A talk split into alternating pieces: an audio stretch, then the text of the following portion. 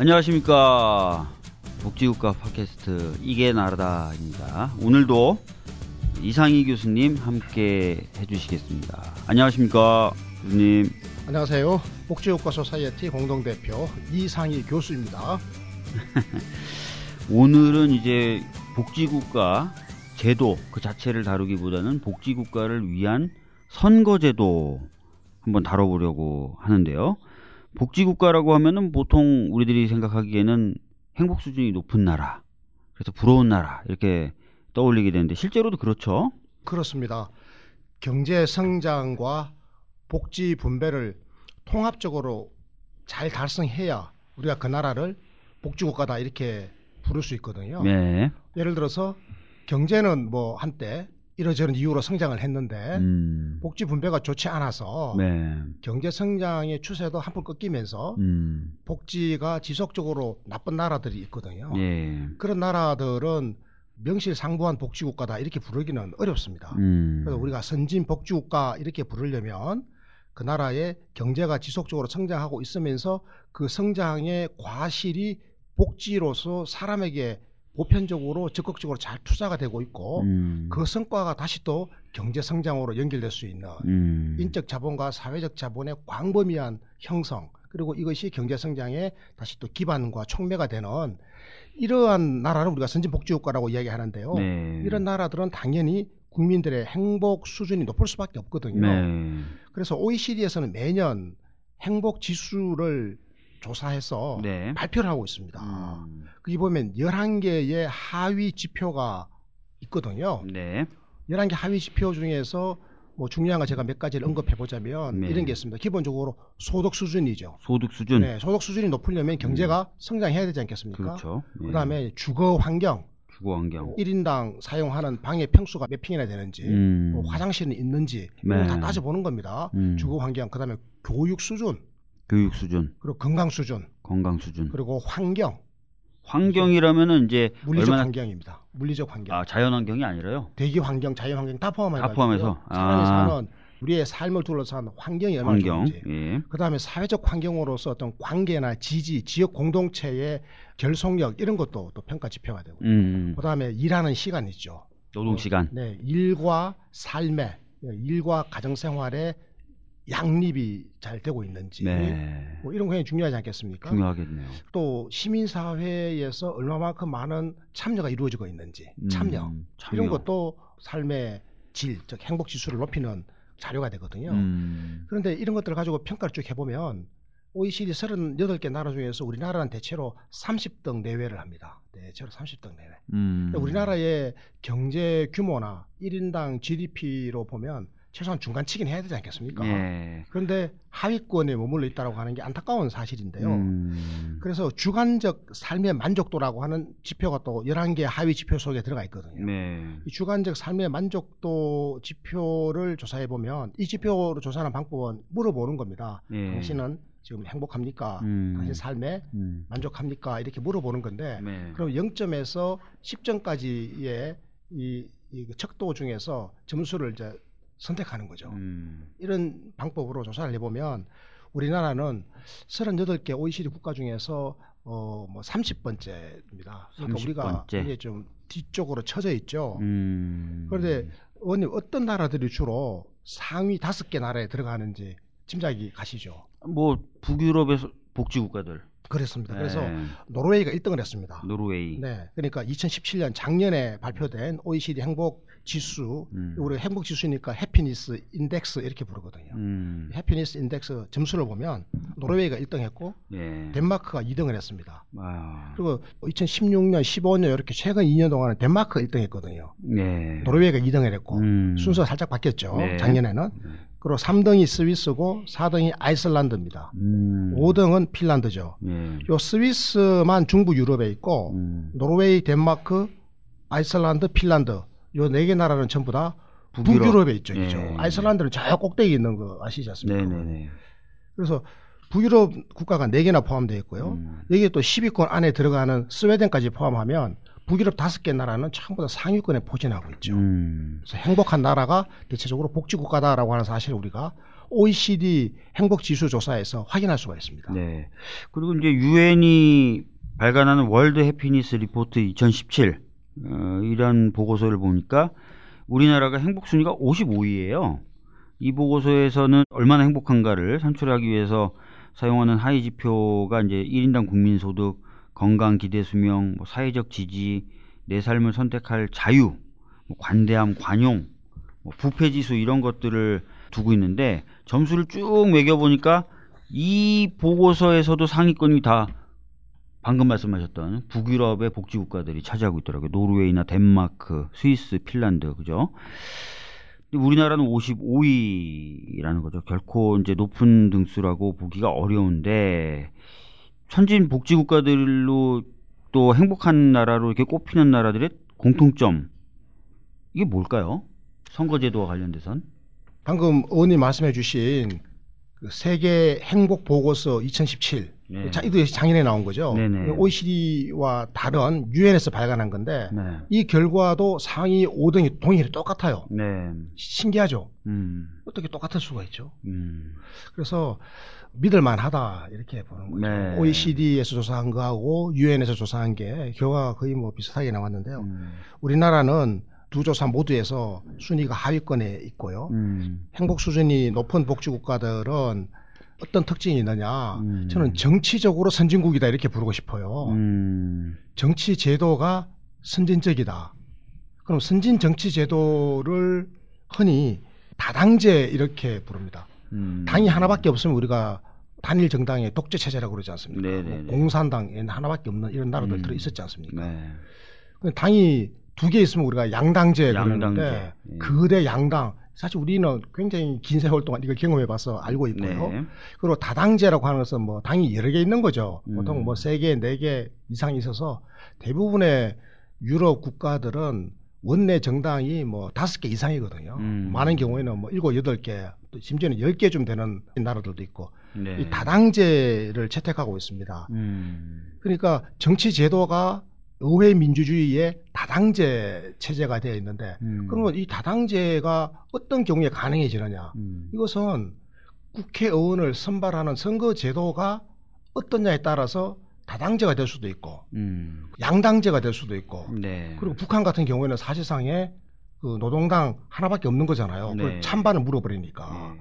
그러니까 선거 제도가 굉장히 중요하다. 음. 정치 제도를 좌우하는 것은 역시 선거 제도다. 네. 그래서 북유럽 복지 국가들뿐만 아니라 행복 순위가 높은 대부분의 선진 복지 국가들은 정치 제도가 이 다당제의 합의제의 민주주의 형식을 취하고 있더라. 이걸 제가 강조하고 싶은 겁니다. 음, 다당제가 공통적으로 이런 행복한 나라에는 좀 보여지는데, 근데 좀 궁금한 점은 있어요. 네. 그러니까 우리나라 같은 경우 지금 보면은 의회가 합심해가지고 법 하나도 제대로 통과 못 시키잖아요. 그런 그렇죠. 상황에서 다당제가 도입된다면 과연 어떨까라는 의구심이 좀 드는 거예요. 그러니까 당이 두 개가 있는 게 법을 더 잘 통과시키고 효율적이고 효과적인 의회 민주주의가 작동할 것인지 의회 민주주의가 어느 게 더 효과적인지 네. 더 효율적인지 네. 이 말씀이잖아요. 네.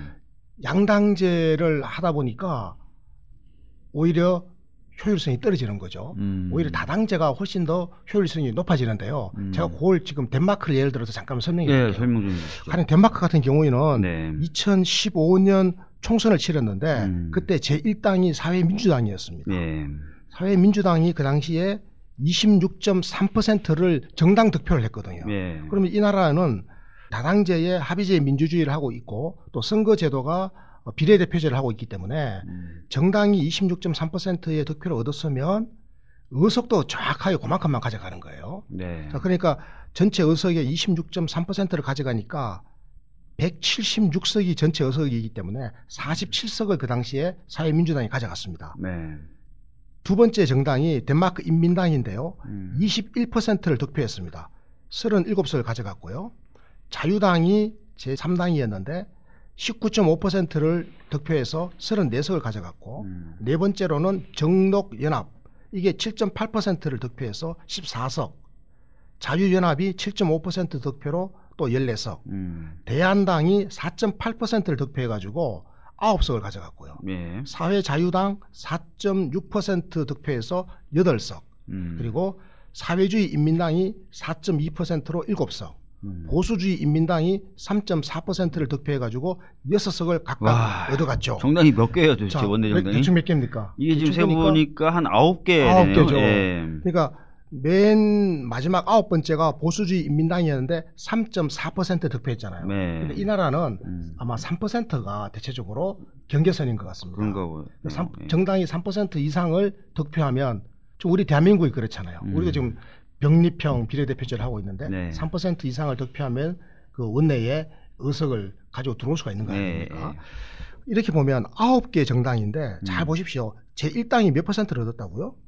26.3%. 예. 우리 대한민국 같은 경우에는 일당이 뭐 거의 40% 내외의 정당 득표를 얻고 그리고 실제로 국회의원 의석은 대부분 과반을 가져갔지 않습니까? 네. 역사적으로. 예, 예. 그런데 여기서는 26.3%의 의석밖에 못 가져가니까 음. 이한 당으로는 할 수 있는 게 하나도 없죠. 네. 그러니까 보통 두 개 내지 세 개 정당이 연합해가지고 과반 의석을 형성하면 음. 그 다음에 민주주의의 다수결의 절차가 작동해가지고 음. 아주 원활하게 법안이 통과하는 겁니다. 음. 여기서는 뭐 멱살 잡고 음. 뭐 국회에서 무슨 뭐 힘겨루기를 하고 음. 이렇게 몸싸움하고 음. 뭐 고성 지르고 이런 거가 없어요. 음. 왜냐하면 절차가 굉장히 합의를 사전에 하는 합의제 민주주의의 아주 민주적인 절차가 잘 갖춰져 있기 때문에 음. 다수결을 존중하는 거예요. 음. 근데 우리나라 국회에서는 다수결을 존중하지 않잖아요. 음. 국회 선진화법을 좀 고쳐야 되겠네요. 그래 국회 선진화법은 음. 이거는 사실은 우리가 절차적 민주주의가 워낙 부실하다 보니까 음. 원내 과반 정당이 대체적으로 뭐 300석 의석이면 한 155석, 160석 좀 얻어서 일당이 되잖아요. 네. 이게 그 독재를 해버리니까 음. 이걸 막으려고 180석을 가져가도록 그러니까 그렇죠. 전체 의석의 60%를 가져가야 좀 의사결정을 원활하게 할 수 있도록 방지 장치를 만들어 놓은 거거든요. 네. 그러니까 이게 의사결정을 하는 과정이 비민주적이다 보니까 음. 장애물을 만들어 놓은 게 지금 국회 선진화법이에요. 그렇죠. 예. 그러니까 다수결 민주주의의 독선적이고 패권적인 것을 방지하기 위한 장치인데 음. 사실은 이것 때문에 제2당이 제1당과 다른 정당의 의사결정 과정을 방해하는 합법적인 메커니즘으로 작동하기 때문에 음. 의사결정의 비효율성이 초래되고 있는 거잖아요. 예. 하여튼 그래서 뭐 저는 아까 들었던 의문이 다당이 되면은 어 정치가 잘 되는 것이냐 우리나라 의회를 보면 좀 그렇지도 않을 것 같은데 덴마크나 이런 나라들 보면 오히려 연합을 해서 오히려 잘 작동되는 모습이 있다. 그러니까 방금 의원님 굉장히 중요한 말씀 해 주셨습니다. 바로 그 연합이죠. 음. 연합이 이루어지려면 서로 정당들이 다를 거 아니겠습니까? 예. 아홉 개 정당이 있으면 아홉 개 정당들은 전부 다 각각의 이념과 가치가 있고 음. 그리고 그 가치를 실현하기 위한 구체적인 정책들이 있단 말이죠. 네. 그러면 이제 연합을 한다라고 하는 것은 하나의 그룹이 된다는 거잖아요. 음. 그러려면 사전에 이거 조율을 해야 될 거 아닙니까? 네. 우리가 서로 가치와 정강 정책은 조금 조금씩 차이가 있지만 우리 정책 중에서 함께 할 수 있는 게 뭘까? 음. 이렇게 서로 충분하게 논의를 하는데 그 정당들은 지지 기반이 다 다르단 말이죠. 네, 그렇죠. 그래서 지지 기반이 다르다고 하는 것은 지지하는 국민이 다르다는 소리잖아요. 네, 그래서 그렇죠. 다양한 국민의 이해와 요구가 정치 과정 속에서 서로 합의되고 그리고 이 속에서 연합이 형성된 거기 때문에 음. 충분한 대화가 이루어졌다는 거잖아요. 음. 그 대화를 이루어 가지고 다수파 연합을 형성했으면 이 다수파 연합의 값어치는 절차적으로 인정해 줘야 된다. 음. 이런 거죠. 그러다 보니까 실제로 인정을 해버리는 거예요. 음. 아 이번 선거에서는 우리가 소수파로 밀렸으니 그럼 다수파 연합이 민주적으로 어떤 의사결정을 하는 것은 그 정합하다 이렇게 이해를 해주는 거거든요. 음. 우리는 그런 이해와 인정을 안 해버리지 않습니까? 네. 그러니까 아주 적대적으로 충돌해버리는 음. 이런 양상이 나타났던 거죠. 네. 알겠습니다. 연동형 비례대표제는 뭐 비례성이 보장되는 정확히 얘기하면 이제 국민의 의사가 정확하게 반영되는 의석 배분 비율을 만들어낸 선거제도다 이렇게 알려져 있죠. 그러다 보니까 이제 국민분들이 여러 가지의 이념적인 지형을 갖고 계시다면 그 형태대로 다수의 당이 예, 진출하게 되는 건데 그렇다고 해서 막 너무 많은 정당이 진출하지 못하도록 허들을 좀 두고 있는데 독일의 그렇죠. 경우에는 최소한 5% 정도의 지지율은 받아야 원내 진출할 수 있도록 해주고 방금 설명해 주셨던 덴마크의 경우에는 3% 이상의 지지는 받아야 아, 원내 진출할 수 있도록 그렇게 하고 있는 것이죠. 그래서 뭐 덴마크 같은 경우에는 한 9개 정도의 정당이 진출하는 거고 독일은 한 5개 내외 그렇습니다. 진출이 되는 네. 거죠. 예. 이번에 독일에서도 그 메르켈 총리가 있는 곳이 기민당이죠. 국민당이죠. 예. 그 기민당이 한 30%대의 득표를 했지 않습니까? 좀 줄었죠 네. 옛날보다. 예. 실제로 뭐 거의 제1당이 독일 같은 경우는 한 35% 내외로 득표하거든요. 음. 한 3분의 1 정도의 의석밖에 못 가져가는 경우가 네. 많죠. 그러다 보니까 뭐 다른 정당 한 두 개, 세 개가 연합하는데 음. 연정을 하잖아요. 네. 근데 그 연정 협상을 하는데 실패했거든요. 맞아요. 나머지 음. 두개 정당하고 함께 세 개가 묶여서 하려고 그랬는데 실패해 가지고 이번에 다시 또 대연정 협상을 오랫동안 해 왔는데 네.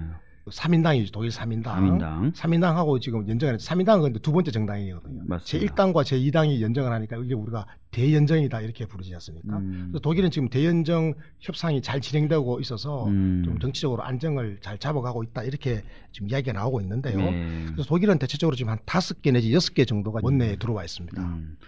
근데 우리나라는 연동형 비례대표제가 아니라 현재까지는 병립형 비례대표제를 실시하고 있는 거죠. 이제 연동형 비례대표제라고 하는 것은 정당 투표에 완전히 의석수를 연동시키는 거고 병립형은 지역 선거와 비례 의원 선거를 두 가지로 분리해서 서로 연동이 안 되도록 만드는 그런 체제인데 결과적으로 이렇게 우리가 병립형을 쓰다 보니까 비례대표를 뽑는 그래서 그것을 통해 가지고 국민의 의사가 정확히 반영되도록 만드는 효과가 적다. 그래서 소선거구 단순 다수 대표제인 지역구 선거가 결국은 지배적인 선거제도로 자리 잡았고 그래서 아까 말씀하셨던 것처럼 정당에 대한 국민들의 지지가 정당이 얻는 의석의 비율하고 정확히 일치하지 않게 된다. 이런 거죠. 예. 네, 그렇죠.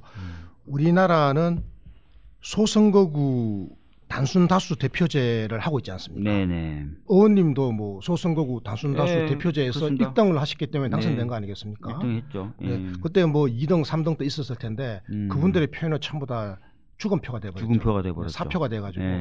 어, 그래서 의원님은 뭐 신사시니까 백봉 신사상에 빛나는 그 대상에 빛나는 신사시니까 의원님을 지지하지 않았던 네. 그 사표가 된 분들의 의사까지도 음. 의정 활동에 반영하기 위해서 네. 그래서 대의제 민주주의를 그 의회 정치에서 잘 구현하기 위해서 노력을 하고 계시는 걸 제가 알고 있는데 아이고 감사합니다. 그럼 뭐 의원님이니까 그런 거고 음. 백봉 신사상의 대상 받으신 분이니까 그런 거지만 우리 국민들이 보실 때는 네. 국회의원들이 일반적으로 다 그렇게 한다고 생각하지 않지 않습니까? 그렇죠. 그리고 예. 사실 또 그렇게 하는 것이 정치 원리에 부합하는 것도 아니에요. 네.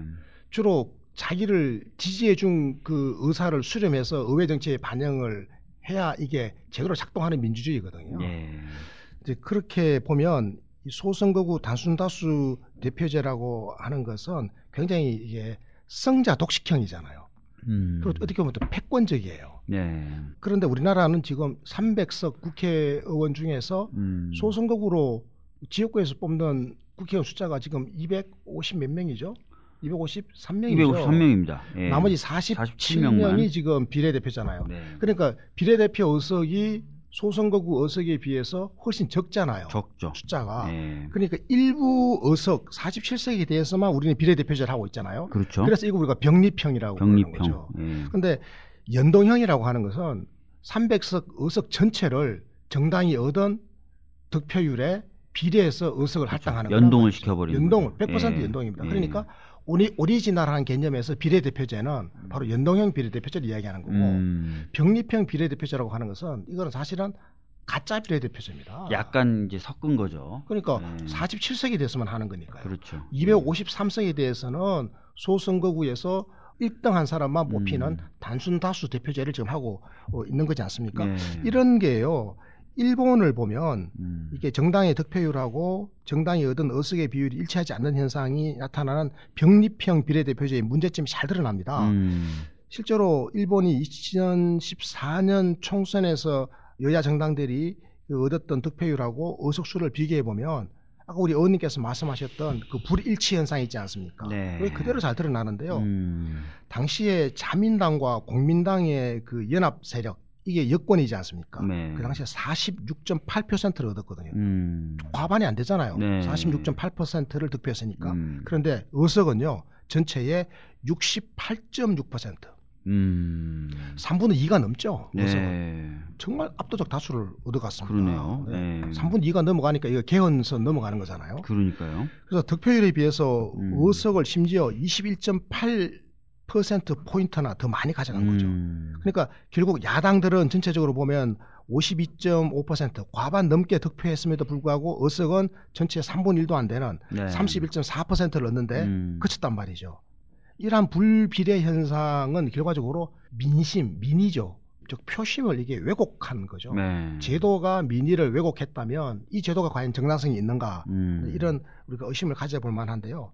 의원님 아시다시피 일본 의원 내각제지 않습니까? 맞습니다. 예. 지금 국회의원들께서는 의원 내각제를 많이 선호하고 계시거든요. 선호하는 분 주로 야당이. 야당이 선호하는데 예. 그런데 오리지널하게 교과서적으로 보면 음. 국회의원들뿐만 아니라 정치학자들도 그리고 관계 전문가들 보통 국민들도 의원 내각제가 보다 민주적이고 좀 선진적인 제도다라고 하는 것은 다 인정하고 계시는 거거든요. 음. 또 우리나라의 지금 현실이 의원 내각제를 받아들이느냐 못 받아들이느냐 이게 또 다 다른 차원의 문제인 거고 네. 제도 그 자체로 보면 의원 내각제는 완전한 비례대표제를 그러니까 어, 연동형 비례대표제라고 하는 선거제도에 근거하고 있기 때문에 음. 이 의원 내각제는 굉장히 선진 복지 국가들에서 나타나는 좋은 제도란 말이죠. 네. 그런데 그런데 일본이 의원 내각제를 하고 있어요. 음. 그럼 일본도 그러면 선진 복지 국가로서 좋은 정치 제도를 갖고 있다고 말해야 되는데 네. 전혀 그렇지가 않은 게 음. 일본은 정당 정치의 질서 전체를 보면 의원 내각제라고 하는 정치 제도를 갖고 있지만 선거 제도가 소선거구 중심의 승자 독식형의 선거 제도고 여기에 병립형의 연동형 비례대표제를 가미하고 있, 기 때문에 이거는 그 선거 제도가 민의를 비례적으로 담아내고 있지를 못하단 말이죠. 음. 그렇기 때문에 권력 구조가 의원 내각제가 됐든 뭐가 됐든 간에 이 정치 제도가 바람직한 대의민주주의에서 그만큼 멀어져 있는 거죠. 네. 그래서 일본어로부터 우리는 교훈을 얻어야 되겠다. 음. 그러니까 반면 교사? 음. 반면 교사의 교훈을 일본으로부터 얻어야 되는데 음. 사실 우리나라의 정치 제도가 일본 걸 많이 뺏겨오다 보니까 일본의 아류가 되어 있는 거죠. 선거 제도는 음. 그렇습니다. 네. 하여튼 뭐 일본의 경우에도 표심하고 의회 의석 배분 비율이 불일치하게 됨으로써 많은 문제가 나타나고 있다 라는 얘기를 좀 하셨고요. 이런 현상은 또 우리나라에서도 당연히 좀 있죠. 심각하다는 평을 받기도 하는데 대체로 이제 제1당이 40% 내외를 득표하는데 의석은 항상 과반수를 차지해 왔었어요. 그렇죠. 역사적으로 네. 늘 그랬죠. 음, 그러니까요. 그래서 보니까 뭐 2012년도 같은 경우에도 새누리당이 42% 정도만 득표를 했는데 152석, 50%가 그렇죠. 넘는 의석 가져갔고요. 그랬죠. 예. 2008년도에도 한나라당이 37.5% 했는데 153석 가져갔어요. 어, 그러니까 그렇죠. 굉장히 좀 불일치하는 모습들을 보여주고 있습니다. 이게 2004년 선거에서도 그랬거든요. 예. 그때는 열린 우리당이 38% 득표하고 152석을 가져갔단 말이죠. 네네네. 근데 재미난 게 잘 보십시오. 2004년 선거, 2008년 선거, 2012년 선거 전부 다 제1당이 152석 혹은 153석을 가져갔지 않습니까? 그렇죠. 예. 그 과반에서 조금 넘어서는 거죠. 그렇죠. 그러니까 이 정도의 의석으로 만약에 한 개의 정당이 음. 독선을 한다. 음. 그러면 이거는 패권적인 정치 구조가 되어버리지 않습니까? 네. 그러니까 야당 입장에서는 결사 저지를 해야 되는 거- 음. 거죠. 그러니까 몸싸움을 하고 음. 뭐그 안에서 뭐 집어 던지기도 하고 음. 체류탄 터뜨리기도 하고 음. 국회 의사당 안에서 이런 일이 과거에 늘 벌어졌던 것이 네. 그러니까 지금은 이제 그게 불가능해졌죠. 그냥 음. 워낙 법을 강하게 예, 지금 규제하고 있고 음. 뭐또 국회 선진화법이 지금 그렇게 역할을 하고 있지 않습니까? 네. 선진화법은 참 저는 불만이 많은 제도라서. 그래서 우리나라 선거 제도는 이 비례성이 좀 부실하다 네. 이렇게 볼 수 있고 40% 내외의 득표로 국회의 과반 의석을 점령하는 게 논리적으로는 말이 안 된다. 음. 그래서 전문가들이 이런 현상을 만들어진 다수 이렇게 부릅니다. 만들어진 다수. 네. 사실은 국민으로부터 38%의 지지만 받아놓고는 의석은 과반 이상을 가져가 버리니까 음. 다수가 만들어진 거잖아요. 그러니까 국민분들이 만들어 준 다수가 아니라 만들어- 선거 제도의 불합리로 인해서 만들어진 다수다. 만들어진 네. 네, 이렇게 국민 말씀하신 국민들께서 만들어 주신 게 아니라 네. 제도 에 의해서 만들어진 다수. 그러니까요. 근데 이제 아까 말씀하셨던 것처럼 이렇게 되다 보니까 득표율을 적게 얻었던 정당이 막 독주하는 모습도 보이지만 경우에 따라서는 한큰 덩치 두 개, 사실은 근데 많이 지지를 못 받았던 큰 덩치 두 개가 짝짝꿍 해버리면 이상한 법도 막 만들어 버렸단 말이에요, 그죠? 맞아요. 예. 그래서 우리가 적대적 공생이라는 말을 썼지 않습니까? 네. 거대 양당이 굉장히 이게 적대를 합니다. 음. 뭐 엄청나죠. 이 적대의 이유는 수없이 많아요. 음. 기본적으로 여야 혹은 진보 보수 좌우 이렇게 해가지고 그 진영을 대표하는 두 개의 대표 선수가 거대 양당이지 않습니까? 네. 한 정당은 주로 재계라든지 경영계 음. 예, 이쪽을 주로 입장을 많이 대변하지 않습니까? 음. 그래서 규제를 완화하고 또 기업들에게 재벌들에게 세금을 더 깎아주고 뭐 이런 정책을 쓰고 노동 시장의 유연화도 하고 뭐 이런 걸 주로 한단 말이죠. 그러면 또 한쪽에서는 노동이라든지 이 보통 사람들의 살림살이를 좀 개선하는데 주력하려고 하는 또 그런 정당이 있으면 음. 이 양대 세력은 기본적으로 입장이 다르지 않습니까? 네. 입장이 다르면 이제 충돌하는 건 당연한데 음. 여기에 또 지역주의의 기반이 또 저변에 깔려 있어요. 음. 하나는 주로 영남에 지지 기반을 두고 있고 하나는 주로 호남에 또 지지 기반을 두고 있다 보면 여기에 또 지역주의의 또 충돌까지 또 가미되죠. 음. 그래서 여러 가지 이유들로 인해 가지고 적대적으로 충돌을 하는데요. 그런데 어머니 말씀하신 것처럼 또 어떤 경우에는 아무도 안 보는 곳에서는 또 합의를 잘해요. 네. 그러니까 이 공생 구조가 딱 만들어져 있는 거예요. 서로 그렇죠. 적대하면서 공생. 음. 그러니까 제가 있으니까 내가 있는 거예요. 음. 어? 호남에서 혹은 영남에서 어느 한쪽에서 지역적 정치 구조인 지역 패권주의의 목소리가 많이 들려오면 음. 반대쪽에서는 아 우리도 그러면 뭉쳐야지 그러고 또 우리 편 편들어주고 이러다 보니까 적대적 공성 구조는 강하면 강할수록 이득이 되는 거예요. 네. 그러니까 예를 들어서 여권 정당이 만약 보수 정당인데 이 정당이 자본과 사용주 쪽의 입장을 강하게 편들어 주잖아요. 음. 그러면 야당을 대표하는 대표 정당, 이또 거대 정당은 뭘 해야 되는 거면 글쎄게 반대를 하고 막 적대를 해야 되는 거예요. 그러면 음. 노동계가 또 그쪽 중심으로 결집해 주거든. 요 네. 이렇게 하니까 서로가 윈윈하는 거예요. 그러니까 음. 적대하고 미워하고 막 글쎄게 충돌하면 할수록 양쪽이 다 이득을 봐버리는 거죠. 음. 그 대신에 나라는 분열하고 갈등은 심해지고 우리 경제가 망가지고 음. 사회 통합은 해쳐지고 이렇게 지금까지 우리 경험적으로 음. 왔던 겁니다. 맞습니다. 그래서 이제 경제가 좀 발전하고 민생이 좋아지기 위해서는 정치 개혁이 있어야 되고 특히 이제 방금 지적해 주셨던 문제 때문에 선거제도가 바뀌어야 되는 건데요. 뭐 거듭 지적되지만 우리나라 지금 현- 현재 선거구제는 소선거구제의 단순 다수 대표제여 가지고 양당이 양당이 보통 출연을 하고 이 양당이 적대적으로 공생하면서 어떤 국가적인 문제를 푸는 것보다는 지역주의라든지 이런 것들에 좀 매몰이 되면서 많은 문제들이 지금까지 묻혀가고 있는 그런 상황인데 좀 더 그래서 비례성을 높여서 국민들의 어떤 의사를 대변하는 정당 구조나 어, 이런 것들이 만들어지게 되면 서로 간의 합치 또 합치를 위한 대화 이런 것들을 통해 가지고 호영의 정치 뭐 이런 것들이 이루어질 것이다 이렇게 기대를 하는 것이죠. 예. 방금 의원님께서 포용의 정치라는 말씀을 하셨지 않습니까? 네. 그래서 도대체 이게 정치가 포용한다라는 게 뭔지. 포용의 반대말은 배제잖아요. 그렇죠. 혹은 예. 착취가 될 수도 있고요. 네. 그래서 포용적인 정치냐, 착취적이고 배제적인 정치냐. 음. 이게 굉장히 중요한 건데, 의원님은 우리 대한민국 정치가 모르겠습니다. 의원님 몸담고 있는 지금의 국회를 생각하지 마시고, 네. 지금의 국회를 또 생각하시면 음. 또 자의적인 평가도 또 들어갈 수도 있고, 감정이 들어갈 수도 있으니까 네. 빼고, 과거 국회, 예? 아까 저희들이 언급했던 2012년, 2008년, 2004년 이런 국회들 네, 있죠. 네. 그때 국회들 생각해 보면 우리나라 그 정치 제도 이게 과연 포용적인 건지 음. 아니면 배제적인 건지 심지어는 착취적인 건지 언니 어떻게 보세요? 아니 뭐 사실 지금도 보면은 말씀하셨던 대로 막 서로 간의 적대만이 좀 남아 있는 상황이죠. 그래서 법이 정말 국민들을 위해서 정치적 쟁점도 없고 국민들을 위해서 꼭 필요한 법인데 통과가 안 되는 경우가 굉장히 많아요. 그러다 보니까 사실 이번에 제천 화재 참사나 그걸 예방할 수 있었던 법들도 그냥 잠자고 있는 경우들이 많거든요. 뭐 저도 답답함을 많이 느낍니다. 예. 우리나라 정치가 포용적일 수 있으려면 대다수 국민의 건강과 안전을 지키고 네. 절대다수 국민의 살림살이가 좋아져서 음. 내 삶이 나아지는 나라를 실제로 만들어줘야 되지 않습니까? 네. 그렇게 하려면 여러 국민의 이익이 일상적으로 이렇게 표출되고 그 이익은 한 방향으로 가는 게 아니라 실제로는 여러 갈래로 나타나기 때문에 음. 서로 상충하는 게 많거든요. 음. 정치라고 하는 것이 다양하게 충돌하는 서로 상충하는 수많은 그런 이해관계들을 조정해가지고 모두가 윈윈할 수 있도록 어떤 합의를 시켜내는 게 정치 아니겠습니까? 네.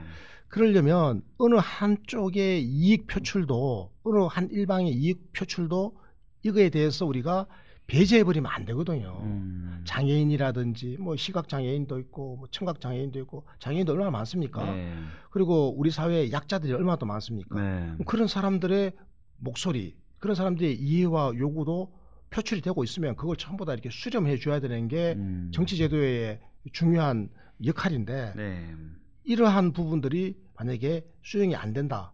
대의 내지 대표가 안 된다라고 한다면 음. 이런 국민들의 의사와 이해관계는 배제되는 거지 않습니까? 그렇죠. 이렇게 일부 국민을 자꾸 배제시키는 정치, 음. 이게 저는 배제적 정치다. 음.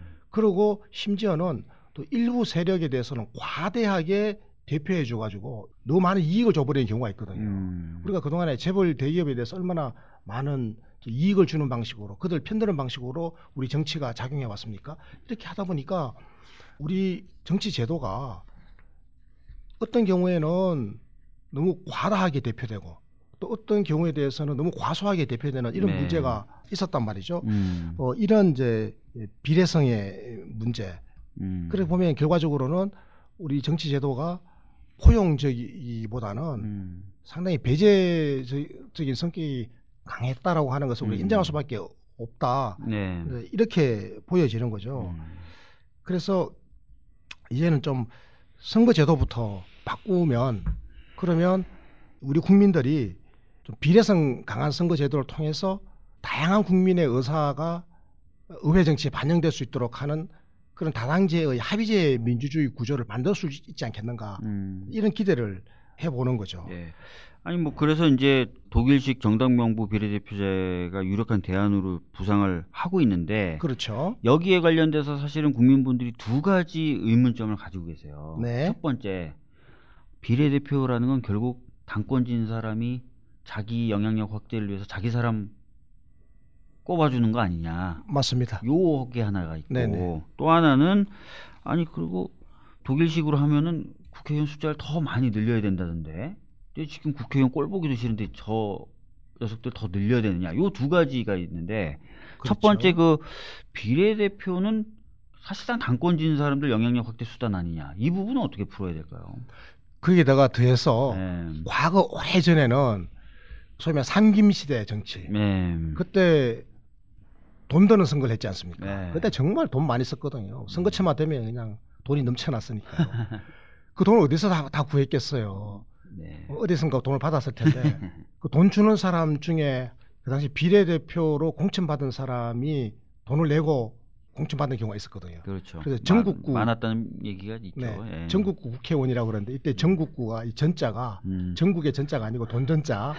돈 내고 국회의원 됐다 해서 전국구라고 그렇게 비아냥거리고 막 네. 그랬었는데요. 이 비례대표 숫자를 많이 늘려놓으면 음. 그럼 결과적으로 당권자들이 뭐 자기 이익을 위해서 그러니까요. 뭐 돈을 받고 공천을 하는 경우도 뭐 생길 수도 있고 그러니까. 전혀 뭐 전문성이라든지 네. 뭐 정치적 역량 고려하지 않고 어차피 국민들이 음. 그 비례대표 순번이나 이걸 정하는데 영향을 못 미친다면 그냥 당권 하는 사람들이 막 꽂아놓으면 되는 거 아니에요? 이런 얘기가 나온단 말이에요. 그래서 저도 좀 안타까운 게요. 네. 그 비례대표 의원님들에 대해서 우리 국민들이 잘 몰라요. 음. 대부분 관심도 잘 없고. 네. 그나마 그래도 지역구 국회의원들은 선거 때 얼굴이라도 보잖아요. 네. 지역구 비례대표 국회의원들은 어느 날 갑자기 국회의원 떡돼 있는 거예요, 그냥. 음. 그리고 저분이 국회의원이다 하니까 국회의원인 줄 알지. 누가 알겠어요? 관심도 없고. 네. 그래서 사실 좀 이렇게 개선이 돼야 되는데 음. 비례대표 국회의원 숫자가 몇 안 되니까 지금 그런 거예요. 음. 사실은 지금 47명이잖아요. 47명. 예. 이 숫자가 만약에 한 150명쯤 된다고 한번 생각해 보십시오. 음. 엄청나잖아요. 그럼 이거는 이제 어떻게 제대로 운영하고 관리할 것인가에 대한 이제 국가적 의제가 되는 거예요. 음. 그렇게 되면 저는 유럽에서 하는 것처럼 유럽은 어떻게 하는데요? 아, 이거는 어, 두 가지 경우가 있습니다. 하나는 예. 아예 정당 민주주의가 잘 구축된 나라에서는 예. 당원들이 직접 선거로 뽑게 합니다. 당원 선거. 순번을 그렇습니다. 순번을? 순번을 당원들이 뽑 당원들이 정한다. 그렇습니다. 예. 당원들이 뽑고요. 그다음에 어떤 나라에서는 이 비례대표를 명단을 네. 일단 당원들이 뽑게 하고 음. 명단만 그냥 뽑는 거예요. 음. 어, 굉장히 많겠죠 명단. 야, 길겠죠. 엄청 많겠죠. 이 명, 명부를 음. 그 선거 때 국민들이 찍을 수 있도록 명부를 공개를 해버립니다. 음. 개방형 명부제도라고 그래요. 아. 그래서 명부를 비례대표 명부가 폐쇄형이냐 개방형이냐. 음. 폐쇄형은 당원들이 선거를 뽑는 거고 음. 당권자가 뽑는 게 아니에요. 예. 그리고 개방형은 일반 국민들에게 개방해 버려 가지고 음. 그러니까 정당에다가 한 표를 찍고 정당 투표니까요. 예. 정당 한 표를 찍고 한 표는 정당이 제시한 그 명부 있죠. 네. 명부에서 자기가 원하는 사람 뭐 두 명이든 세 명이든 찍으라고 하면 찍는 겁니다. 어. 그러면 정당 득표율에 따라 가지고 음. 정당별로 그 의석을 배분하고 그러면 누가 국회의원이 되는가 하는 거는 그건 정당에서 정하는 건데 음. 그거는 개방형 명부의 경우에는 국민들이 그 표를 찍어놨잖아요. 네. 그 숫자를 다 카운트해가지고 음. 순위를 매기는 거죠. 음. 그거 재밌겠는데요? 우리도 만약에 음. 연동형 비례대표제를 한다면 예. 그러면 우리도 이렇게 해야 됩니다. 음. 저는 우리나라가 정당 민주주의가 잘 발달돼 있고 만약에 네. 이 정당 민주주의에 따라서 당원 투표를 당이 직접 하는 게 아니라 선관위에다가 위탁을 하게 된다면 네. 그러면 뭐 민주적으로 당원들이 음. 그 투표에 참여해 가지고 비례대표 순번을 정할 수도 있다고 생각하고요. 네. 그렇지 않으면 이거를 개방형으로 음. 개방형 명부로 해 가지고 선거 때 총선할 때 음. 국민들이 세 표를 찍는 거죠. 만약에 만약에 진짜 그런 제도가 되면은 국민분들이 약간 연동형 비례대표제 달리 생각하실 수도 있을 것 같아요. 그러니까 의원님이 역할이 크시다니까 네. 이런 거를 음. 국회의원들도 사실 내용을 잘 모르고 계시더라고 내가 음. 보니까. 그리고 국민들은 이런 내용을 잘 모르세요. 사실 이거- 사실 저는 알아요. 아니 의원님은 아는 건 내가 알지. 의원님이 그 전문가신데 지금 정개특위 활동하고 예. 계시고. 근데 일부 내가 의원님들하고 이야기해 보니까 음. 사실 이 내밀한 이야기는 잘 몰라요. 네. 이런 것들을.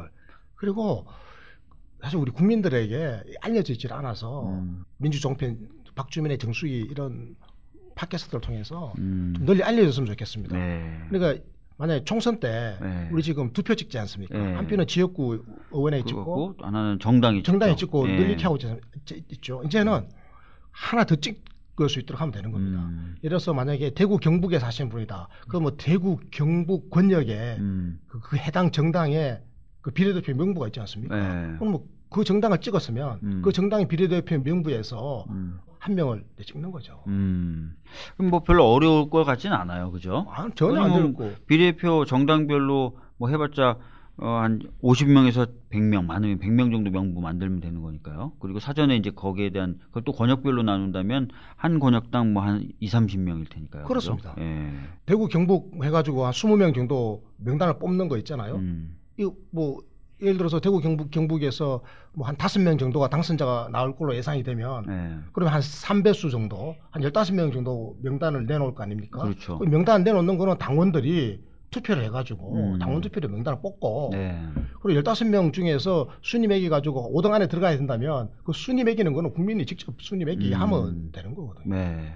그러면 이제 국민분들도 효능감이 더 있으실 테고 당원분들도 아 내가 진짜 확실히 비례대표까지 명부까지 정할 수 있다 그러면 당에 대한. 애착도 커지실 거고요.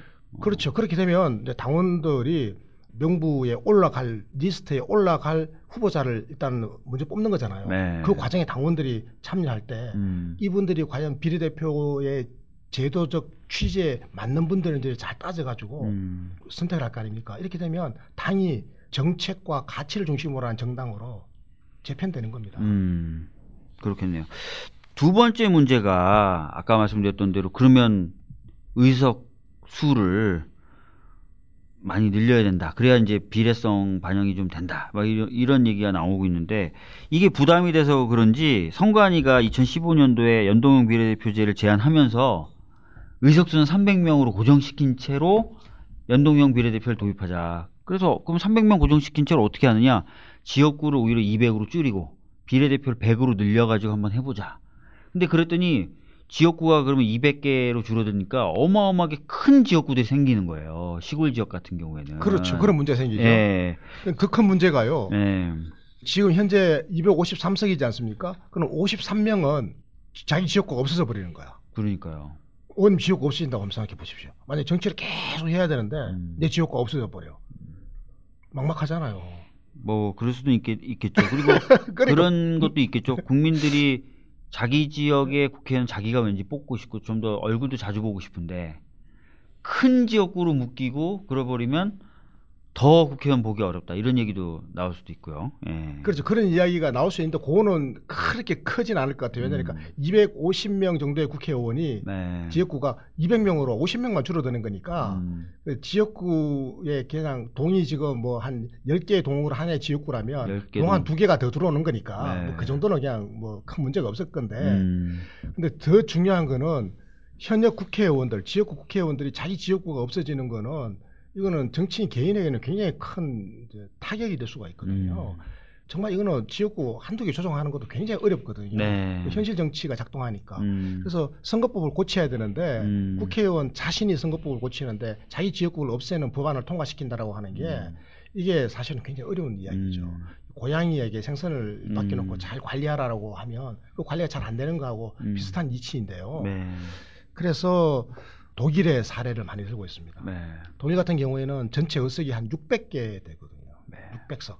그 중에 절반인 300석은 지역구 국회의원을 우리처럼 소선거구제로 네. 선출하게 하고 음, 그리고 나머지 300석은 이제 비례대표를 해놨는데 음, 우리나라 같은 식으로 만약에 독일이 된다면 이게 300석과 300석을 각각 따로 뽑잖아요. 네. 우리는 병립형이니까. 근데 네. 독일은 병립형이 아니고 연동형이기 연동형이죠. 때문에 음, 예, 예를 들어서 아까 나온 것처럼 만약 3인당이 음. 뭐 30%를 득표했다.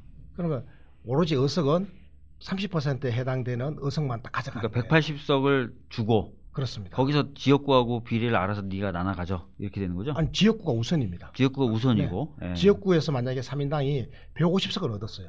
그러면 전체 지역구가 300석인데 음. 그래서 150석을 얻었으면 딱 절반을 얻은 거잖아요. 네. 그럼 3인당으로서는 지역구 선거에서는 아주 압승을 한 거죠. 그렇죠. 여러 정당 중에서 절반을 가져갔으니 음. 절반의 의- 당선자를 냈으니까요. 음, 그런데 정당 득표가 30%밖에 안 되는 거죠. 30 득표율이. 그러면 총 180석을 가져가는 게 맞는데 180석만 가져가는 거죠. 네. 그럼 180석에서 지역구에서 이미 150 석. 150석을 얻었으니까 30석만 남는 거잖아요. 음, 그 비례대표 의- 의석은 30석만 가져가는 거예요. 맞아요. 그러니까 300석이나 되는 비례대표 의석 중에 30석만 달랑 가져가는 거니까 음. 결과적으로 비례대표 의석은 10%에 해당되는 그것만 가져가는 거죠. 음, 그런데 원칙적으로 따져보면 이 3인당은 그 정당이 얻었던 득표율에 그대로 상응하는 음, 비례하는 의석을 가져간 거죠. 그렇죠.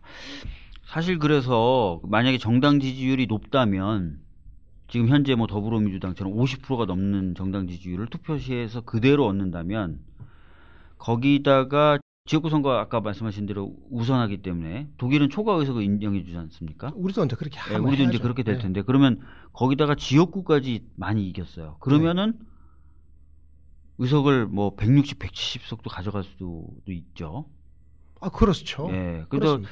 그래서 이제 어떤 분들은 경우에 따라서는 이 제도가 운영이 되면은 뭐 더불어민주당 지지하시는 분들 가운데는 더불어민주당 의석수 막 줄어드는 거 아니야? 이걸 걱정하시는데 잘만 하면 더 많은 의석을 가져갈 수도 있는 제도가 이 제도죠. 예. 저는요 정치적 안정성에 있어서는 음. 더불어민주당이 과반 의석을 안 가져가도 하등 문제가 없다고 생각하는 거예요. 음. 왜냐하니까 그 친구 정당들이 음, 범진보 진영에 음, 많이 생겨요. 뭐 그렇게 되겠죠. 그러니까 예. 연합 정치가 되기 때문에 오히려 더이 집권 세력의 지지 기반은 더 넓어지는 겁니다. 음, 그리고 대통령의 국정 운영은 훨씬 더 안정적으로 되는 거예요. 음, 한 정당의 지지만 가지고 국정을 운영하기보다는 두 개 내지 한 세 개 정도, 음. 세개 정도의 연합 정당으로 전체 의석의 한 3분의 2 정도를 차지해 가지고 음. 아니면 한60% 넘게 음, 그러면 국회 선진화법도 거뜬히 다 뛰어넘어 버리기 때문에 음, 아무 문제가 없는 거예요. 음. 이게 훨씬 더 안정성이 있는 겁니다. 그러니까 이 얘기를 좀 정리해 보면 이렇게 되는 거예요. 그러니까 지역구 의석은 우선적으로 가져가기 때문에 무조건 인정이 되고 그다음에 정당 득표율이 지역구 의석수보다 더 많으면 더 가져가는데 경우에 따른 초과 의석이 발생할 수 있다. 뭐냐면 지역구에서 대부분 다 이겨버리고 정당 득표는 그거보다 좀 적을 경우엔 정당 득표에 따른 의석수도 가져가고 초과 의석으로 지역구에서 당선된 것도 가져가기 때문에 경우에 따라서 선거를 굉장히 잘하면 윈윈 하면서 더 많은 의석수를 가져갈 수도 있는 제도가 이거고 그래서 이 제도를 도입하면 반드시 의석수가 줄어든다고 생각하시는 건 틀렸고 두 번째는 그렇게 많은 의석수를 가져가지 않는다 하더라도 다른 친구 정당들이 생기면서 또 안정적으로 꾸려갈 수 있는 가능성도 열리고 그렇게 말씀해 주시는 맞습니다. 거죠? 그런데요, 네. 저는 개인적으로 이렇게 생각합니다. 다음 총선에서 민주당이 뭐 과반 의석을 얻어도 좋겠지만 저는 오히려 그 그림보다는 민주당은 뭐 과반에 거의 근접하는 정도의 의석을 얻고 친구 정당들이 한 10%, 5%, 5%이 정도 득표를 하는 친구 정당들이 한 두 개 내지 세 개가 원내에 예, 안정적으로 들어와 있으면 이 친구 정당들하고는 연정을 하는 거라 네. 같은 배를 타게 되면 음. 그러면 이게 범진보 정당의 연합적인 정치 질서가 국회에서 구축되게 되면 그러면 이제 이게 굉장히 안정적이 되는 건왜 그런가 하면요. 이게 일당 독재라는 소리를 안 들어요. 만약에 한 정당이 60%의 의석을 다 차지해 가지고 독주를 하잖아요. 음. 그럼 일당이 독재한다, 독주한다는 소리가 들었기 때문에 국민적으로 민주주의의 원리가 오히려 훼손된다고 그래가지고 저항할 수도 있습니다. 음. 그런데 세 개 정도의 정당이 연합해가지고 한 3분의 2 정도의 원내 지지 기반을 구축해가지고 국정을 뒷받침하게 되면 이렇게 되면 굉장히 안정적으로 국민이 이렇게 합심해가지고 음. 다양한 의사가 수렴되면서 안정적으로 국정이 운영되는 음. 이런 합의제 민주주의의 강력한 힘이 뒷받침이 되는 거예요. 음. 뭐 그것도 아름다운 모습이신 것 같은데 더불어민주당 지지자분들은 더불어민주당이 많이 가진 상태에서 네. 또 친구 정당까지 같이 하는 그런 것들 생각하시기 때문에 그렇게 생각하시는 분들이 나쁜 건 아니잖아요. 그러니까 아유 그럼요. 그런 분들한테도 이 제도가 나쁜 건 아니다라는 말씀을 드리는 차원에서 제가 말씀드린 거예요. 근데 이제 문제는 국회의원 정수를 늘리는 부분에 있어서 아까 말씀드렸듯이 국민분들이 좋아하질 않으세요. 어, 국회의장님이 작년에 여론조사를 해봐, 해봤는데 국회의원 정수 늘리는 거에 대해서 대부분의 국민들이 반대. 그리고 심지어는 어, 예산 총액을 한정을 딱 져놓고 그래서 국회의원 숫자가 늘어나면 비용이 더 늘진 않고 자기네들끼리 n분의 1로 더 작은 비용을 받아가도록 하는 식으로 해서 늘리는 건 어떠냐는 질문에 대해서도 반대. 그냥 국회 숫자 늘어나는 것 자체에 대해서 다 반대. 이게 굉장히 많은 그러니까 존재를. 싫어하는 것 같아요. 존재를 그러니까. 싫어해요. 아, 예. 큰일 났어요. 근데 국회의원의 존재를 싫어하고 음. 이렇게 되면 정치를 불신하고 심지어는 정치를 부정하는 걸로 정서가 이어지게 되면 음, 복지국가 못 만듭니다. 네. 저는요, 만약에 국민 여러분들이 이런 생각을 하고 계시잖아요. 그러면 그런 생각 하시면 안 된다라고 음. 우리 깨어있는 시민들, 우리 청취자들이 설득을 해 주셔야 돼요. 네. 정치인을 우리가 포기해 버리면 우리가 가장 나쁜 사람에게 지배당해요. 그러니까요. 그리고 또 국회의원 꼴 보기 싫으시면 국회의원 숫자를 늘리는 게 더 맞습니다. 왜냐하면 여러분들 대법관들이 자기네들 죽겠다 죽겠다 그러면서도 일 많아서 죽겠다 그러면서도 대법관 수 늘리는 거 절대적으로 반대합니다. 왜 그럴까요? 대법관 수가 늘어나면 대법관 개인이 갖게 되는 권한은 줄어들거든요. 그게 너무 싫은 거예요. 그렇습니다. 그래서 국회의원 숫자를 줄인다. 그러면 오히려 국회의원 개개인이 갖고 있는 권한은 더 커져요. 그래서 국회의원 200명으로 줄이자고 하시는 분이 계셨어요. 안모라는 분. 그거 어떻게 새 정치예요? 국회의원 숫자를 오히려 늘려서 국회의원 개개인이 갖고 있는 권한의 범위는 줄여주는 게 오히려 낫다는 겁니다. 그래서 국회의원 꼴 보기 싫으면 국회의원 막 거들먹거리는 게 싫으면 국회의원 숫자를 더 늘리는 게 맞다. 고맙습니다. 네. 아, 오늘 굉장히 말씀을 잘해 주셨는데요. 네.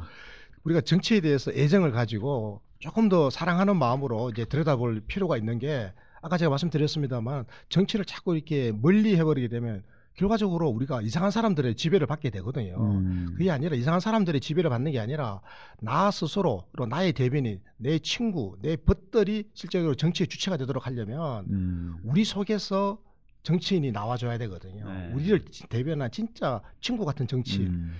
근데 그런 정치인들이 나오게 하려면 국회로 들어가는 진입 장벽을 문턱을 낮춰줘야 돼요. 음. 국회의원의 숫자를 확 쭉 적게 만들어 놓잖아요. 100명, 수, 200명만 국회의원 완전히 특권층이 되죠. 그러면 진짜로 엘리트들만 그러니까 미국 상원처럼 되는 거예요. 맞습니다. 귀족처럼. 진짜 엘리트 국회의원이 되면 그, 사, 그 사람들은 보통 사람들의 이해와 요구를 반영하는 게 아니라 특권을 향유하고 말잖아요. 음. 그래서 그렇게 하지 않아야 되겠다. 그러려면 음. 국회의원 숫자를 좀 늘려야 되는데 음. 그러니까 아, 국회의원 숫자 늘려놓으면 우리 국민이 낸 세금이 글로 많이 들어가잖아요. 음. 근데 그걸 걱정할 필요가 없는 게 아, 우리 박주민 의원님 같은 분들이 딱 이렇게 주장하시거든. 뭐라고 그런가 하면 지금 국회가 쓰고 있는 연간 예산은 그대로 묶어 두고 음. 그냥 국회의원 숫자만 늘리는 거다. 그렇죠. 예를 들어서 뭐 지금 300명인데 이게 360명이나 만약 400명으로 국회의원 숫자가 한 60명 내지 100명이 늘어나잖아요. 그러면 우리 월급 그만큼 적게 받아가는 거다. 그렇죠. 이렇게 말씀해 주시니까 얼마나 안심이 됩니까? 음. 국민들이 이거 반대할 이유가 하나도 없는 거고 무조건 그렇죠. 찬성해야 될 일인 음. 거죠. 논리적으로 따져보면. 근데 그런 얘기도 하세요. 어차피 국회의원들이 법 만드니까 그렇게 묶어놔도 나중에 지들끼리 풀 거다.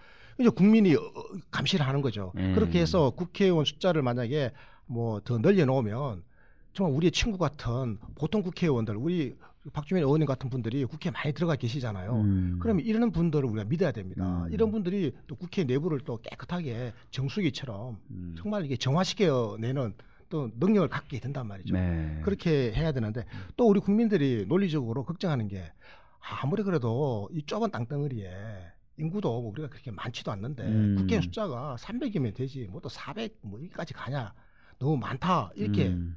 그냥 많다라는 데 대해서 거부감을 가진 경우가 있어요. 네. 이 경우를 위해서 제가 통계 데이터를 하나 가져왔는데요. 네. 보니까 우리나라 국회의원 숫자가 많은 게 아니에요. 음. 그러니까 인구 수하고 국회의원 숫자를 이렇게 비교해 보지 않습니까? 네네. 우리나라는 어 16만 8천 명. 그러니까 그건 17만 명이죠. 예. 17만 명의 국회의원 한 명이 있는 거예요. 맞아요. 그런데 유럽 나라들 보니까 대체적으로 한 10만 명 정도의 한 명이 있는 거예요. 음. 그러니까 우리나라는 국회의원이 지금 모자라는 거예요, 사실은. 음. 국제적 기준에서 보면. 맞아요. 국회의원 숫자를 조금 더 늘리는 게 음. 글로벌 스탠다드다. 맞습니다. 이렇게 말씀을 드릴 수 있을 것 같아요. 그 북유럽 국회의원들 많이 부러워하시는데요. 북유럽 국가 기준으로 하려면 한 진짜 우리나라 국회의원 숫자가 한 600명 돼야 된다는 얘기도 있더라고요. 예. 그러니까요. 그러니까 우리나라는 지금 독일이 600명이지 않습니까?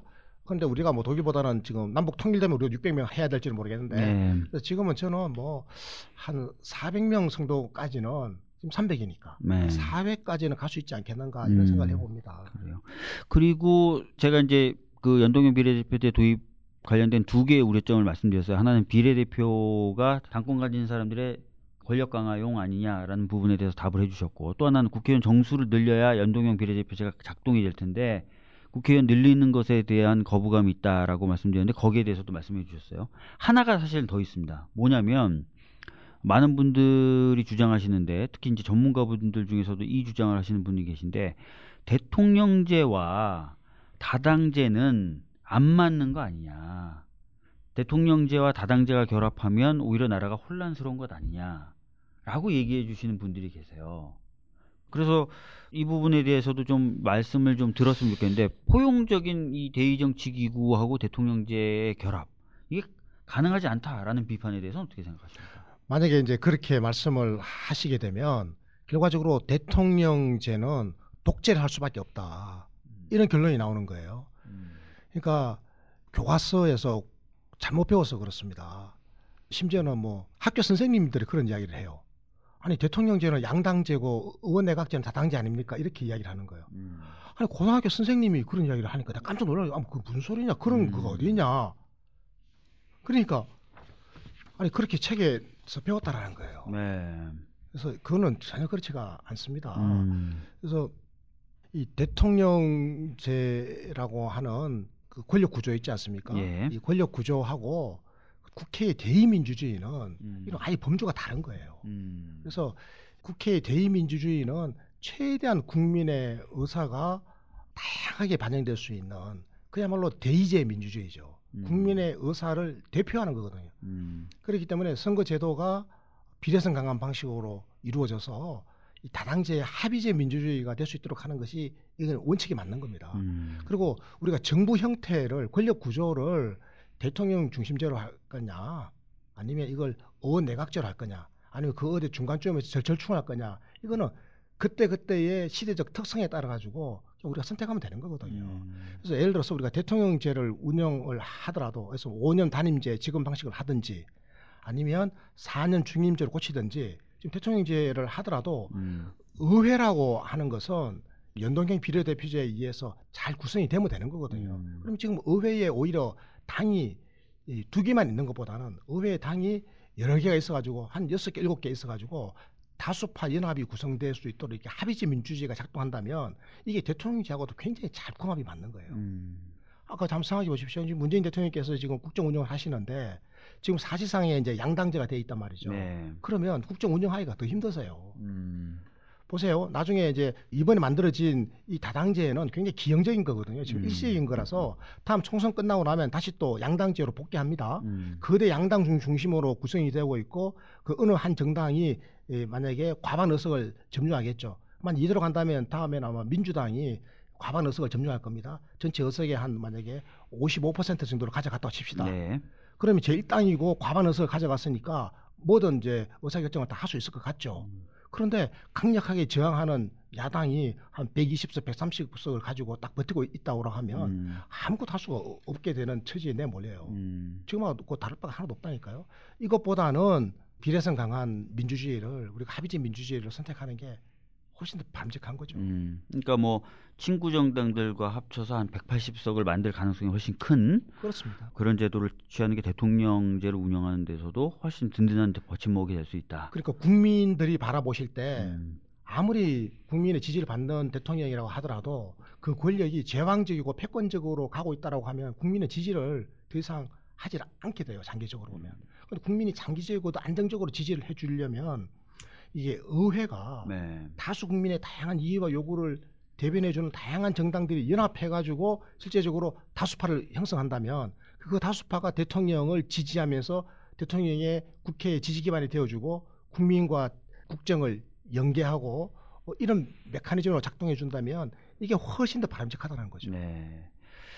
알겠습니다. 어, 사실은 이제 대통령님이 시정연설이라는, 그러니까 국회에 와서 연설하는 거 시정연설이라고 하는데 두 번 오셔서 시정연설 하셨는데 그때마다 선거제도 개편을 얘기하셨어요. 그때마다 선거제도 개편 말씀하셨을 때 네. 그러니까 지금의 뭐 패권적 선거제도를 더 강화하자라는 말씀하신 게 아니잖아요. 그럼요. 저희 문재인 정부의 공약도 연동형 비례대표제고요. 그렇죠. 당론도 연동형 비례대표제예요. 근데 왜 대통령께서 그러면 음. 연동형 비례대표제를 왜 그러면 그렇게 국회에 오셨을 때마다 강조를 하셨을까요? 그래서 만약에 대통령께서 일단 대통령 되셨잖아요. 네. 그러면 당신 입장에서는 어, 이 하고 싶은 대로 할 수 있도록 제1당이 압도적 과반 의석을 가졌으면 좋을 거 아니겠어요. 네. 근데 대통령께서는 진, 진심으로 그걸 원하는 게 아니라니까요. 음. 그분이 진짜로 원하는 거는 이 합의적 민주주의가 음. 다당제 합의적 민주주의 질서가 구축되는 거예요. 그래야 안정적인 정치 질서가 구축되면서 이게 대통령의 메커니즘하고 이게 맞는 거라는 거죠. 음. 그래서 이제 그 대통령님은 선거제도 개편을 통해서 그러니까 연동 비례대표제 도입을 통해서 국민분들의 의사가 정확히 배분 반영되는 의석. 어, 국회 의석 배분 비율을 원하시고 그 다음에 그렇게 해서 구성된 더불어민주당과 친구당들과의 연합을 통한 정치 지형 변화. 그렇습니다. 예. 어, 너무 우리나라 정치 지형이 오른쪽으로 가 있기 때문에 왼쪽으로 좀 보내는 정치 지형 변화를 어, 생각하고 계신다. 뭐 그렇게 볼 수 있거든요. 그렇습니다. 예. 그래야 포용적 복지 효과라고 하는 국정 운영 방향이 네. 지속 가능해지는 겁니다. 음. 다음 정권으로 또 그대로 또 이어지는 거고요. 다음 정권이 있어서 어떻게 되더라도 국회에 안정적인 소위 말하는 범진보. 연합 네. 정치 세력이 형성되고 음. 이것이 또 다양한 국민의 안정적 지지를 받고 있기 때문에 이 구조가 구축되어져야 되는 겁니다. 실제로 북유럽 대부분의 나라들에서 복지국가를 건설하는 긴 세월 동안에 그렇게 했습니다. 스웨덴 같은 경우에도 복지국가 정당들의 연합 이 구조가 안정적으로 지속돼 왔거든요. 음. 그래서 이게 복지국가 건설이 가능했다는 거단 말이죠. 예. 알겠습니다. 오늘은 복지국가를 위한 선거제도 개혁 다뤄봤고요. 선거제도 개혁으로 연동형 비례대표제, 그다음 연동형 비례대표제를 도입하는 데 있어서 국민들이 걱정하는 거, 의원 정수 늘리는 거, 비례대표를 어떻게 선출하느냐, 대통령제와 이게 잘 연결이 됐냐라는 부분에 대해서 쭉 짚어봤습니다.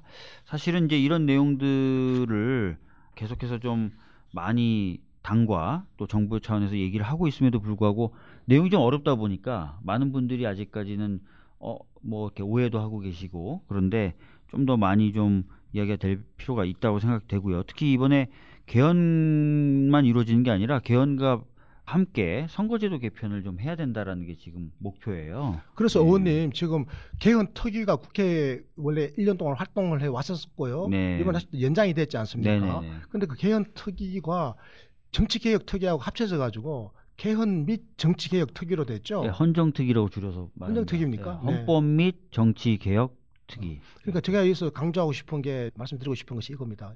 개헌을 논의하는 국회 특위에 정치개혁을 같이 논의하잖아요. 근데 그 정치개혁의 핵심적인 내용 중에 하나가 바로 선거제도 개편이죠. 네, 같이 논의하고 있죠. 예, 지금 연동형 비례대표제를 통과시키기 위해서 더불어민주당, 저희 당, 그다음에 뭐 국민의당, 정의당, 바른당은 다 동의하는데 자한당만 반대하고 있어요 지금. 음. 그러면 논리적으로는 선거법 개정을 해야 되는 거죠. 네. 자한당은 하... 싫은가 봐요. 대구 경북마저도 잃어버릴까 봐. 근데 예. 그거 그쯤 되면 음. 그 당의 반대에도 불구하고 음. 다수파 연합이 형성된 거니까 네. 이렇게 해서 선거법 개정은 이제 해야죠.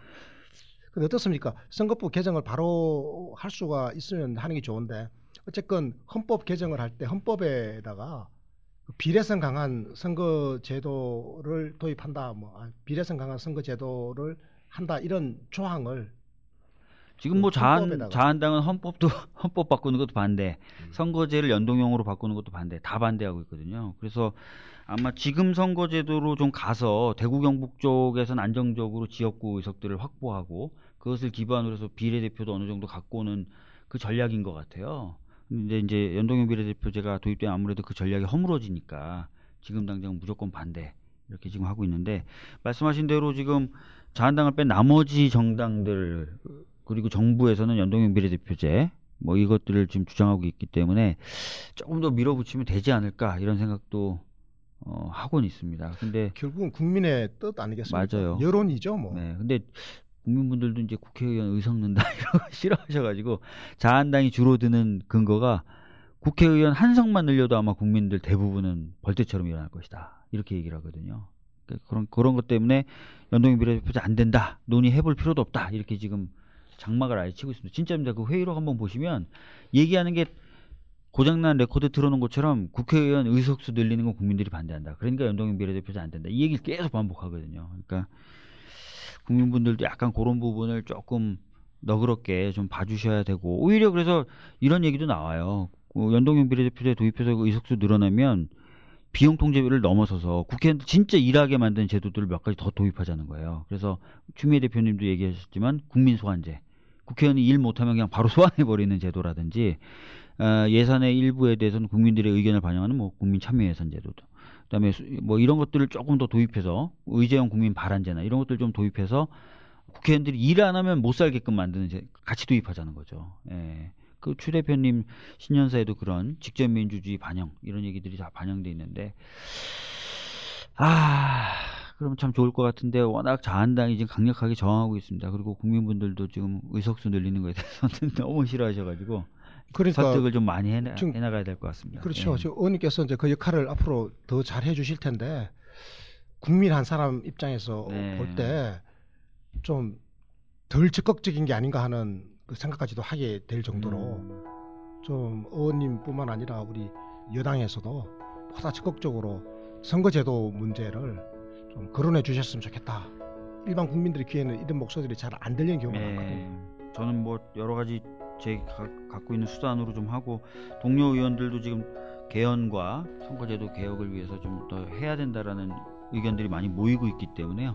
앞으로 남은 기간이 한 두 달입니다. 지방선거 때 개헌과 선거제도 개혁을 하려면 두 달 동안 좀 더 열심히 하도록 하겠습니다. 네, 고맙습니다. 예, 오늘 복지국가 팟캐스트 이게 나라다 어, 여기서 마치도록 하겠습니다. 감사합니다. 감사합니다. 네.